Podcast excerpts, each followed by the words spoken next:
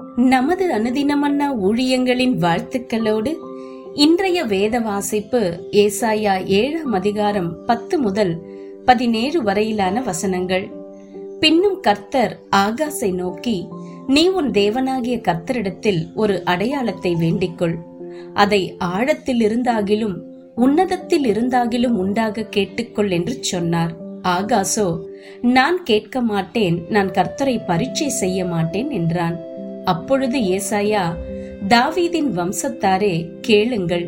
நீங்கள் மனுஷரை விசனப்படுத்துகிறது போதாதென்றா என் தேவனையும் விசனப்படுத்த பார்க்கிறீர்களோ? ஆதலால் ஆண்டவர் தாமே உங்களுக்கு ஒரு அடையாளத்தை கொடுப்பார். இதோ ஒரு கன்னிகை கர்ப்பவதியாகி ஒரு குமாரனை பெறுவாள். அவருக்கு இம்மானுவேல் என்று பெயரிடுவாள். தீமையை வெறுத்து நன்மையை தெரிந்து கொள்ள அறியும் வயது மட்டும் அவர் வெண்ணையையும் தேனையும் சாப்பிடுவார்.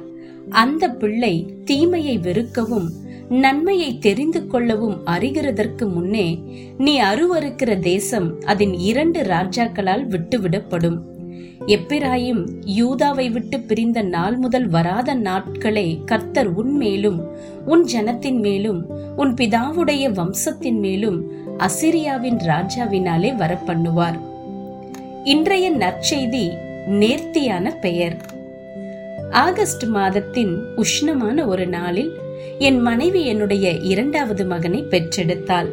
அவனுக்கு ஒரு பெயரை தேர்ந்தெடுப்பதற்கு நாங்கள் போராடிக் கொண்டிருந்த வரை அவன் பெயர் இல்லாமலேயே இருந்தான். ஐஸ்கிரீம் கடைகளில் அமர்ந்தும் நீளமான கார் பயணம் மேற்கொண்டும் அவனுக்கு பெயரை தீர்மானிக்க முயன்றோம். எங்களால் முடியவில்லை.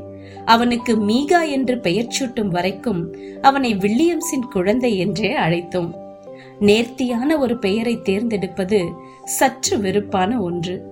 உலகத்தை நித்திய மாற்றத்திற்குள் கொண்டு வரும் இலக்குடன் இவ்வுலகத்திற்கு வந்த தேவனைப் போல் நாம் இல்லை.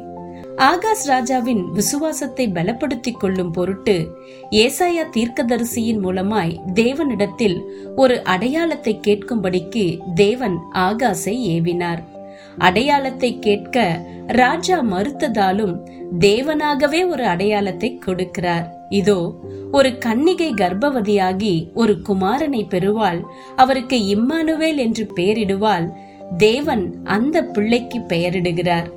அந்த பிள்ளையானது நம்பிக்கை இழந்திருக்கிற மக்களுக்கு நம்பிக்கையின் அடையாளமாய் இருப்பார். இயேசுவின் பிறப்பை பதிவு செய்யும் மத்தேயு அந்த பெயருக்கு புதிய அர்த்தத்தை கொடுக்கிறார். இயேசு இம்மானுவேலா இருப்பார். அவர் தேவனுடைய ஸ்தானாதிபதியாக மட்டுமல்லாது பாவத்தினால் நம்பிக்கை இழந்திருந்த மக்களை மீட்கும் பொருட்டு மாம்சத்தில் உதித்த தேவனாய் இருப்பார். தேவன் நமக்கு ஒரு அடையாளத்தை கொடுத்திருக்கிறார். அவருடைய குமாரனே அந்த அடையாளம். அவருடைய குமாரனுடைய பெயர் இம்மானுவேல். தேவன் நம்மோடு இருக்கிறார். அவருடைய பிரசன்னத்தையும் அன்பையும் பிரதிபலிக்கும் பெயர். அந்த இம்மானுவேலை நாம் இன்று பற்றி கொள்ளும்படியாகவும் அவர் நம்மோடு இருக்கிறார் என்று அறியவும் அவர் நம்மை அழைக்கிறார். இன்றைய சிந்தனை. தற்போது நீங்கள் கடந்து போய் கொண்டிருக்கும் இருளான சூழ்நிலைகளில் தேவன் உங்களுக்கு ஒளியை கொடுக்க முடியும் என்று அவரை நம்புவதற்கு உங்களுக்கு எது தடையாய் இருக்கிறது இயேசுவை இம்மானுவேல் என்று இந்த வாரத்தில் எப்படி வெளிப்படுத்த போகிறீர்கள்? செபம் பரலோக தேவனே உம்முடைய குமாரனாகிய இயேசு என்னும் இம்மானுவேலருக்காய் நன்றி.